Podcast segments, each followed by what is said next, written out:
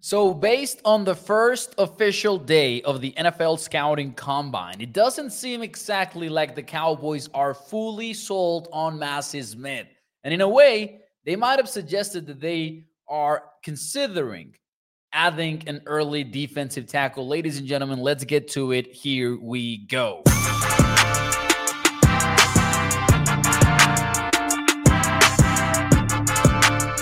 What is up, everyone, and welcome into AtoZ Sports Dallas Primetime. I am your host, Mauricio Rodriguez, streaming with you live every Sunday through Thursday night at eight p.m. Central here on Dallas On Demand Sports Talk Network. With a lot more content coming your way, make sure that you check out atozsports dot com slash Dallas. And as always, do me a favor and hit the like button for me if you enjoy the show. Welcome, everyone, on a Wednesday night. It is a great night to talk some Cowboys football and discuss the latest out of Indianapolis, out of the N F L Scouting Combine, because, man, today's events really tie into what we were talking about last night regarding Mazi Smith. Sure, Stephen Jones went out there with reporters and told them everything's fine with Mazi. There's nothing to worry about. We've got ourselves a nose tackle, and we've got a, a plan for him, right? That was the message from, from uh, Stephen Jones. However, actions will always speak louder than words. And in the N F L Scouting Combine, uh, today was a day when defensive tackles and linebackers talked to media and talked to some of the teams. Of course, they can still do so if they didn't uh, today. That is a case of a particular linebacker, uh, the Notre Dame guy, Um, forgetting his name right now, but you know, if they didn't get a formal interview today, they can still get it later, even if we're going to be talking about other players as well uh, when they take to the podiums uh, tomorrow and uh, days after that. However, it stood out that knowing that the Cowboys have big needs at linebacker, that they have big needs at defensive tackles, uh, it stood out that the Cowboys talked to many, many defensive tackles. Specifically, I'm talking about the formal interviews, because we could get into the informal interviews, uh, but, you know, those can be very, very brief. I mean, formal interviews are brief, uh, but informal can be, like, very irrelevant. So they can be sometimes misleading, uh, but I do think there's something to note there regarding the volume of these informal interviews. Like, the Cowboys met with a lot of these defensive tackles. That being said, let's focus on the formal interviews. In case you are not aware, how it works in the N F L Scouting Combine nowadays is each team is allowed forty-five, forty-five formal interviews with players in Indianapolis during the N F L Scouting Combine. Now, these forty-five meetings have to be eighteen minutes long each. So you don't talk with a player for more than twenty minutes. It's eighteen minutes, boom, they're gone. And that is, you know, regulated because these guys are talking with potentially thirty-two N F L teams. And of course, uh, they don't want them to be exhausted, and they're taking care of the players. That's why they're regulated like that. Well, if out of forty-five meetings, you're using five in defensive tackles, and that should tell you something. Right? That absolutely should tell you something. For contrast, the Cowboys are speaking with three linebackers so far, and they're going to add a fourth to the list, as I said, according to multiple reports. By the way, this is all via Nick Harris from Dallas Cowboys dot com, who did a fantastic job really covering uh, who was meeting with the Cowboys in a formal setting. Uh, but let's dive, let's dig a little bit deeper here with what we're talking about. Out of those five defensive tackles, you've got at least three big guys. If you, if not, you know, four. I would actually consider four, four big guys in this list. You've got Tavondre Sweat, and I'm going to add here to the conversation the consensus board ranking of these players, because we're not talking about, you know, day three type guys necessarily. You've got Tavondre Sweat, who is forty-first in the consensus board, and a lot of people see him as a top nose tackle of this year's N F L draft class, which means he could very well go in the first round. Then you've also got Uh, talking about the big guys here still, you've got a McKinley, Jack, uh, McKinley Jackson from Texas A and M, three hundred thirty-one pounds, eighty-eighth on the board. Mazi Smith from L S U, he's eighty-third on the board and weighs in at three hundred fifteen pounds.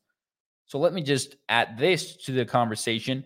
The Cowboys met with two out of the three heaviest defensive tackles in this year's class and three of the eight heaviest. So they're clearly interested in big guys one year removed from drafting Mazi Smith in the first round.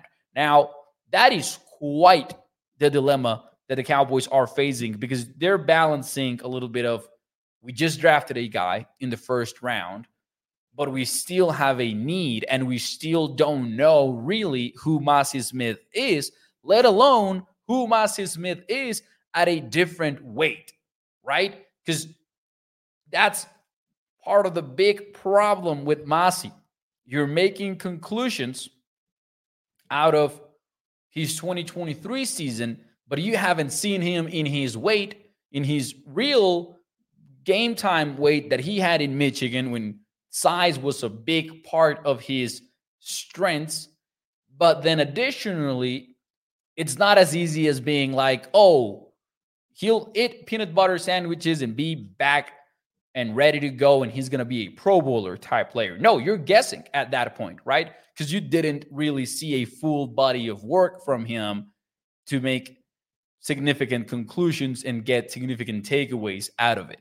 Uh, so it's not easy. It's not an easy conversation. Uh, before I get to the comments here very quickly, I'll say this, though. Uh, they're meeting with Rook Orohoro from Clemson, who is more of a three-tech.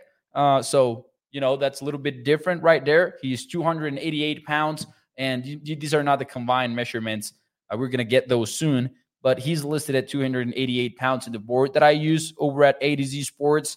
Chris Jenkins, three hundred seven pounds, so not really as big as Tavondre Sweat, who is three hundred forty-six, or McKinley Jackson, who is three hundred thirty-one from Texas A and M, but uh, definitely a guy that can play two-gap type defense and actually has done so with Michigan. Talking about Chris Jenkins here, he ranked sixth in Bruce Feldman's famous freak list. So you're talking about, you know, heavy dudes and nose tackle type dudes that the Cowboys are meeting with. And again, day two or day one guys. So uh, interesting to note. Does it reveal what the Cowboys are going to draft? Of course not. You shouldn't be taking these reports as, ooh, the Cowboys are going to take uh, these guys, whatever happens. It's really not about that, but it does give you an idea, right? If they meet with five defensive tackles and then they don't meet with more guys at any other position, you might start getting uh, certain ideas, right? Uh, we just learned about defensive tackles and linebackers today, though, so it's going to take some time to really figure out. Uh, and defensive ends. We also learned about some defensive ends. Uh, but it's going to take some time to really figure out what the Cowboys are planning. But today was very interesting because they do seem open to the idea of taking one of these top nose tackle guys. I wouldn't mind it. I'm going to be honest with you. I was having this conversation with a friend of mine who is really against the idea. And I understand why. Like, it's frustrating for you to invest a first-round pick in a nose tackle and then still have the necessity to do it later. But, man, the draft is about taking the best guy available. And if at twenty-fourth or fifty-sixth or whichever other pick, the best guy is, let's say, Tavondre Sweat or any other of these guys, then you grab him, right? And I'll say this. I think the Cowboys are slightly better at that than people give them credit for. Shout out to Jeff Cavanaugh. He had a two-minute clip today on his YouTube channel with a h- hilarious title, right, where he was basically saying, don't draft horny. And his point was, you know, don't draft out of necessity in the N F L draft and don't get there in April looking for an offensive tackle no matter what, right? Because that way you're going to be reaching for players. You're not going to be grabbing the best guy on the board. And I do think the Cowboys are good at that, and I'll tell you exactly why. Shout out to Benjamin Robinson from Grinding the Mocks. You remember, if you've been watching this show for over a year now, you remember that interview with Benjamin Robinson. Grinding the Mocks is a website that uses data to predict the N F L draft, and they pull data from every mock draft, basically, and it's thousands and thousands of, you know, data points into the algorithm, and it's got a cool theory behind it. Uh, I'm going to try to get him back on the show this offseason um, to talk about the Cowboys draft in twenty twenty-four. However, one of the key insights that he gave us when he was on Primetime last year was this. Out of the last three years, so I'm not not including twenty twenty-three. So the three years behind before twenty twenty-three, and obviously twenty twenty-four was similar, but I'm not entirely sure uh, how similar it was. But here's the point: the Cowboys drafted in the first round the third, the fifth most mocked position to them. So last year, just about everyone's mock draft had the Cowboys taking a tight end. Whether it was Michael Mayer or whether it was Dalton Kincaid, people had a tight end going to Dallas twenty-fourth overall last year. They didn't, right? And for the last few years, it's been a little bit of that, of the Cowboys taking a different route than what people expect them to do. Uh, so I thought that was a very interesting data point, and I do think it speaks volumes about the Cowboys maybe not forcing a need. And at least there's something that, hey, that we could we could really compliment them for. Uh, I know we've been complaining about the Cowboys a whole lot this offseason for totally fair reasons, but one of the the things that they do the right way is taking the best player uh, available. With that being said, with that being said, it sure sounds like the Cowboys are going to be open to the idea, and they're not going to be totally against grabbing a nose tackle if the board falls that way. Uh, let me read some of your comments. Let's see what you guys have to say in the chat. Let me know, would you like or dislike the pick? Let me know in the chat if they do go with a nose tackle in either of the first two rounds of the N F L draft. Let me know in the chat. I'm interested in hearing uh, what you guys have to say. Or let's include the round, the third round as well. Uh, Bruce says, smash that like button or be coerced to come up with empty when horny drafting. This is Bruce. There you go. Mark Aaron says, no idea why they are so enamored with, with uh, taking a tight end. Man, man, this Schoonmaker pick. Now, that one has me scared straight with the Cowboys taking another tight end on this one. Uh, Isidro says, Zimmer should devote a little extra time with Mazi. I am praying for a bounce-back season. And I agree. Uh, you know, this is, this is one of those players that you want to get your hands on during the offseason. Uh, in a big, big way. Cam says, I like Chilo as defensive back too. Oh, man. Chilo, is that the, the Colorado guy? Man. Chilo Sanders. I wasn't even sure he was um, he was ready to to declare. I might be I might be thinking about a, a different Chilo, but let me know in the chat here. Uh, I might be totally wrong, of course. Chilo, Chilo uh, Sanders, man, I wouldn't mind either. No, he will he will enter the twenty twenty-five N F L draft, so Cam is definitely talking about someone else. I'm sorry about that. I'm sorry about that. I just saw Chilo and saw defensive back and got excited. Uh, but anyways, Zimmer, yeah, Mazi, I agree. It's just Uriel says, I like the pick interior. I like the pick interior defensive line. Take at least three years to develop. Come on now. So, hey, that's true. You can load up. You can load up on some of these guys, of course. Uh, let's see here. Scott Robinson says, I'm not worried about their first round pick as much as their second round pick. They definitely have more misses on their second round picks compared to their first. Oh, absolutely. To the point that I'm not sure I'm worried. I've just, I've just given up on the second round pick. Man, the second round has been so weird for Dallas, all kidding aside. And they have gotten some hits, like Trevon Diggs, for example. But for the most part, they kind of get a little bit wild in the second round. Like, all of the risk-taking that they don't take in free agency, for some reason, they take in round two, right? Jalen Smith, Randy Gregory, those sorts of risks. And, yeah, for the most part, it has not paid off for Dallas. Uh, we'll see what they do in round two. And the thing is, uh, the thing is, you... I, I believe, and I might, I don't have the data on this, but just anecdotally, like a good draft can be a great draft as long as you nail the second round pick. Because if you nailed your second round pick, that means you had a starter. Like you grabbed a starter. And man, you you grab a year one starter in the first round, and that's that's usually a great payoff, right? I know there's more to it. I know there's upside to it, right? And sometimes a pick is nothing but an upside type pick, and some late round picks can also be plug and play where there's no upside, but the floor is pretty high. So there's a lot of variables on it, but usually if you nailed your second round pick and let's say you get a like a proper player out of the first, you should be in the clear, right? Like for the most part. Um, so I think that's why the second round is so important, and it sucks that the Cowboys have not been hitting on it uh, necessarily. So yeah, man, Cowboys visiting with a lot of these defensive tackles over in Indianapolis. Let's see what that means for their offseason a little bit later on.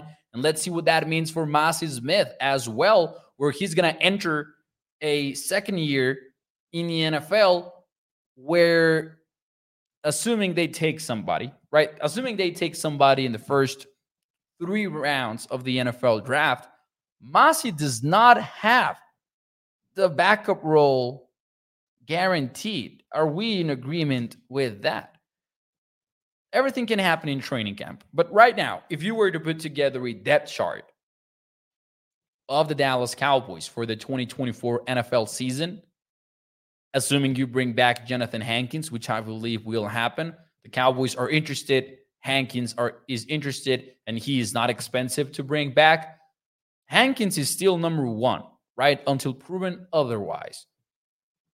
If the Cowboys draft, let's say, Tavondre Sweat, or let's say, Mazi Smith or McKinley Jackson, Mazi does not have number two guaranteed on that depth chart. He's got to, he's absolutely got to fight for it in the offseason.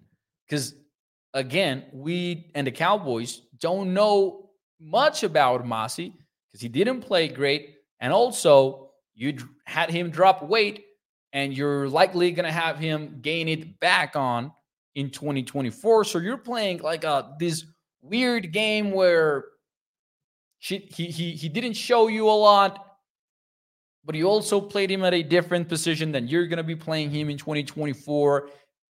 They messed it up. They There's no other way around it. They messed it up. They messed up the Mazi Smith situation. And whether you want to say it's Dan Quinn or you want to say it's the front office or it's ultimately it's a significant personnel decision that I would like to assume was, you know, there was a lot of input into that decision. I don't think Dan Quinn went rogue and was like, we're not going to tell anybody, Mazi, you're going on a diet. I don't think that's what happened. It, it was a global decision. Of course, the salesman had to be Dan Quinn. The salesman had to be Dan Quinn, right? He had to convince Dallas that, hey, this is the way to go. And it was a massive mistake. Anyways, let's see what you guys have to say in the chat. Catherine says, Mo, Mazi Smith did not show crap last season. And the question that the Cowboys have to answer is, are you going to show us something with those pounds back on? Now that we're going to give you the best diet in the entire world. I've, ta- I've talked about it, man. I think Mazi Smith is going to is gonna be the happiest man on earth this offseason in terms of his diet. Uh, David Lawrence says, Cowboys need to stop experimenting. They ruined Gallimore by putting on a, lot, a ton of weight. They ruined Mazi by making him lose a ton of weight. Like if you like a player, right? Like if you like the player, sure, he's going to have to add some weight for the N F L and all that, but just just, just let him do his thing, right? And on a very different way, you could also talk about Tyler Smith being, you know, snip, snap, moving back and forth from left tackle to left guard as a rookie, and then having him be the left guard. At least they didn't move him in twenty twenty-three. That's a win. Uh, but, you know, speaking about moving forward, I would be okay if they just lip him at left guard. The Cowboys need a left tackle? Hell yeah, they do. But man, I'm past the whole acting like these players don't need muscle memory or something when muscle memory is huge in football, man. Players talk about being able to play without thinking and all that. Just, just let a player get accustomed to doing something, man. Because that's another thing. Moss is going to play different brand of football with, with the weight added onto him. So that in itself is going to be different when he's out there on the field. How many times was Mazi Smith lined up at three technique? We we keep thinking about Mazi Smith as this uh, nose tackle, right? That was going to be head up on a center pretty much every play. That was going to be two gapping. That was going to be doing all this. But there were a lot of plays where Mazi Smith was lined up more to the B gap than to the A gap. Let me see. Let, let me see if I can find some numbers on this. Uh, it's gonna be tough. It's gonna be tough. Hell, man. So per Pro Football Focus, right? Very quickly, I'm gonna say this. Per Pro Football Focus, snaps. Yikes. Yikes. Mazi Smith had three hundred seven defensive line snaps. All right. Out of those three hundred seven defensive line sna- uh, uh, snaps. He had seventeen at nose tackle. He had eighteen at right nose tackle. And he had um, another, uh, what did I say? Sorry, man. Uh, seventeen, eighteen, and thirteen. Accounting for basically head up on a center and one technique to each side. forty-eight out of those three hundred seven. fifteen percent. Of his defensive line snaps. Man, that is somebody that was not played the way we thought he was going to be played, right? He had forty-eight, yeah, man, we, we nailed it. forty-eight uh, snaps over the A gaps and two hundred twenty over the B gaps. Damn it. I was pissed and I got even more pissed. Just looking at the numbers and, and confirming our priors. God damn. Hit the like button for me just for being able to operate the calculator while, while streaming. Man. Ah. See what you made me do? See what you made me do? Uh, he's going to be playing a different position in twenty twenty-four. Because Mike Zimmer is not going to take over the Cowboys defense and be like, hell yeah. My three technique. Nah, man, nah. My, Mike Zimmer is going to want him to be that gap-eating monster that he was supposed to be. That guy that you better be ready. If you are a center, you're going to be dealing with fifty-eight all game long. Like, I'm not saying it's going to work out. I'm saying that was supposed to be the vision, right? Because if I'm hitting you with that guy, man, and I'm occupying some blockers, that means Micah is being one-on-one. Uh, D-Li is being one-on-one. You're going to get all of those chances everywhere around you, man. And, you know, sure, he's got to develop some pass rushing moves, even from that size, even from that position. But that doesn't mean dropping weight and playing three technique for, for the entire season, man. But I do wonder, man, who was playing over the A-gaps then? The Cowboys did not care about the A-gaps a whole lot in twenty twenty-three. Let's see Jonathan Hankins just for contrast, man, because I'm curious now. one hundred forty-five A-gap snaps. And, of course, you know, B-gap snaps because you're going to be moving around as a, as a tackle, but, man.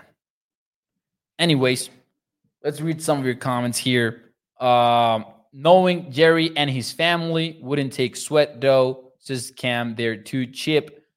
Gregory says, Mo, the war is won in the trenches. Absolutely, it is. And now that you're getting a coach that is not going to be middle of the field closed all the time, that is not going to be one high all the time, you're you're got to be ready to stop the run with two high safeties, and that means being able to stop the run with a non-loaded box, right?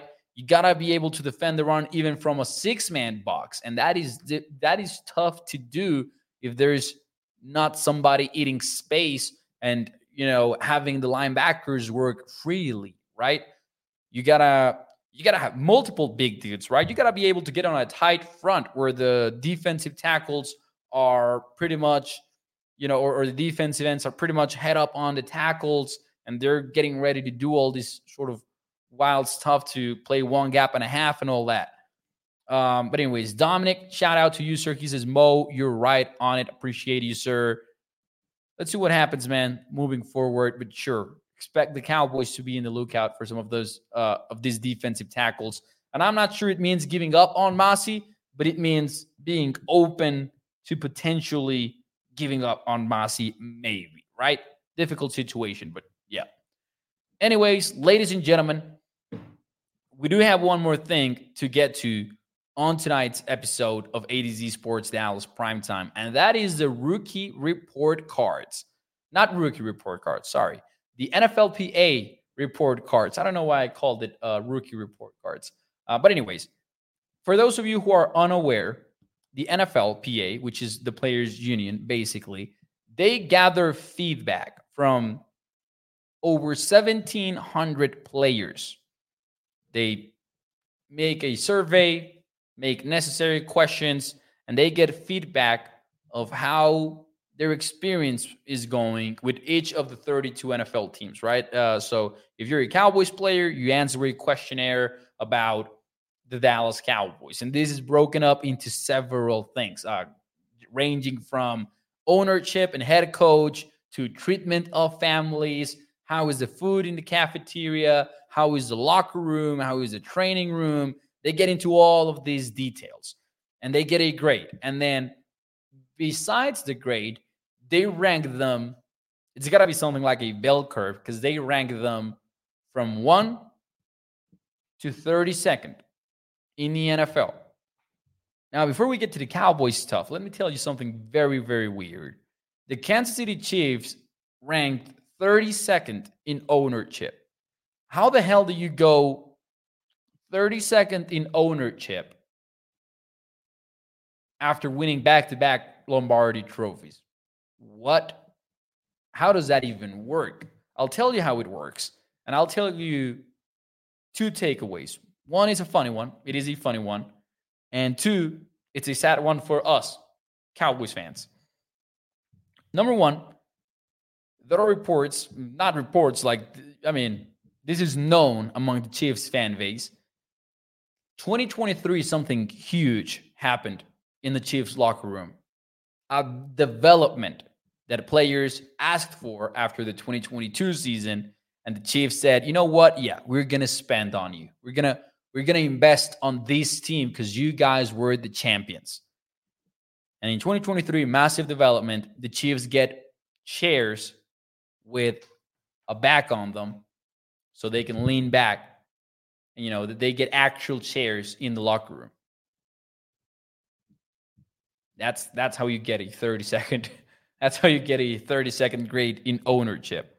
That was a W for the Chiefs facilities in twenty twenty-three, right? They didn't have shares with backs on them before twenty twenty-three. They gave it to them, and that was supposed to be the win that would have them rank very high as an ownership in, in twenty twenty-four. Uh, that being said, though, and all kidding aside, the, the bad part of it is that Cowboys Nation usually says, man, if we had different ownership, then the Cowboys would go beyond in the postseason. And that is true. But also,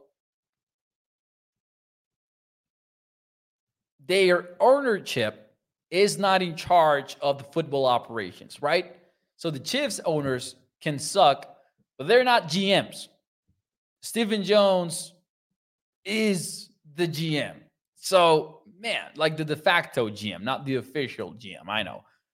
But, man, it's just frustrating in that sense. Now, all that being said, let's move on to the Cowboys. Rated out pretty well, you know. Uh, Mike McCarthy got an A, ninth best in the N F L. Ownership got a B, because I think it circles back to the same thing, right? Ownership is more about, yeah, the owner treatment. And we know Jerry Jones is good at that, right? Jerry Jones and company are good at that. So, they had a B as a grade, which is not great, uh, but it's it's good. nineteenth in the N F L was the ranking. Team travel, twenty-second, you know, not great. Uh, turns out there are seven teams in the N F L.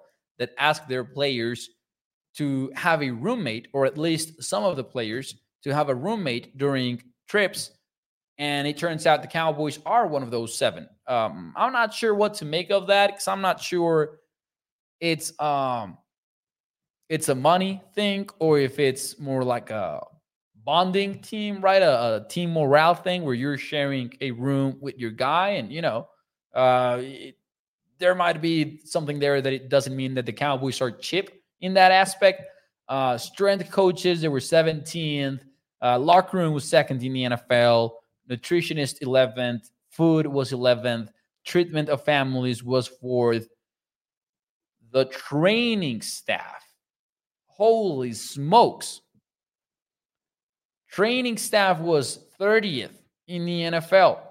And the training room was twenty-sixth in the N F L. And here's the actual quote from the report. Major issue in Dallas, based on the responses, is centered around the training room. The players feel like they are very understaffed in this department, and it is difficult to get the necessary preparation and treatment to perform at their best. Only sixty-two percent of the players, so six out of ten, only sixty-two percent of the players feel like they get an adequate amount of one-on-one treatment time, which ranks thirtieth in the league. The other issue mentioned was that the players feel the training room lacks basic equipment that you would expect to be standard in any other training facility. With otherwise strong marks across the board, it should be simple to hire additional trainers and physical therapists to ensure the players can get the necessary treatment to stay healthy and perform at the highest level. That is the N F L P A takeaway uh, that you can read on their website, which is crazy, man. It's crazy. Uh, among the other details that they shared was that, you know, in that breakdown, you could deduce four out of ten players believe they don't get an adequate amount of one-on-one treatment, and three out of ten players believe the training staff or the training room is understaffed, and they feel like they feel they cannot get treatment done, which is a problem when you're talking about a professional football team. Now, I'm not going to make a big deal out of this, but I thought it was interesting, and I wanted to share it with you. And particularly, I thought the Chiefs thing was also interesting, where you're like, owners can suck as long as they're not G Ms, and they can win Super Bowls. Of course, it helps to have Andy Reid and Patrick Mahomes, I know.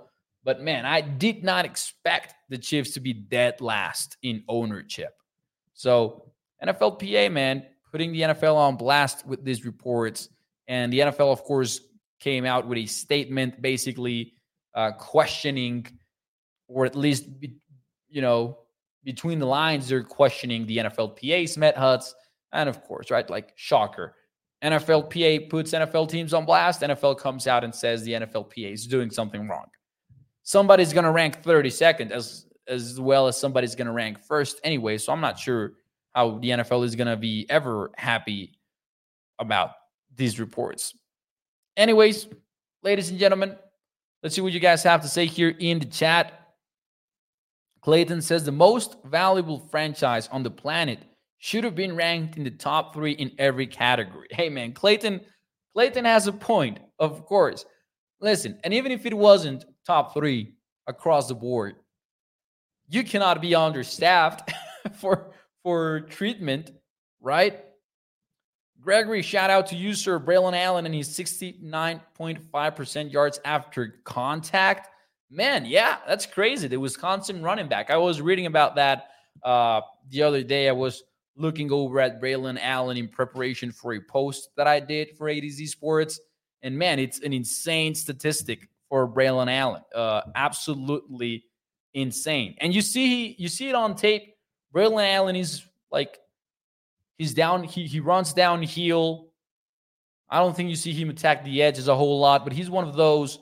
And I wrote about it on the article where it's a, it's it's the right mix of, like, patience behind the line of scrimmage where he can give the play just enough time. And it's, you know, I, I love when running backs can do that because it's such a thin line.